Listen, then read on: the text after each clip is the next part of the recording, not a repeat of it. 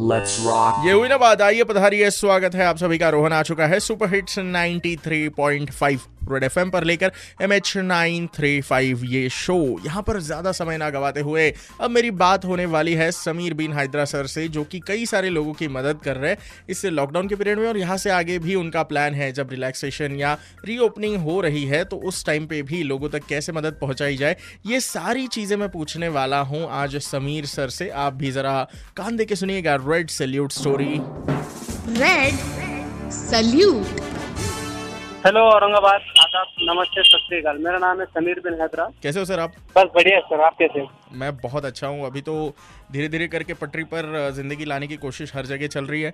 So part of it Sameer ji मुझे आपके बारे में बताइए और आपके ग्रुप के बारे में जरा बताइए। सर एक टाइम था लॉकडाउन लगा।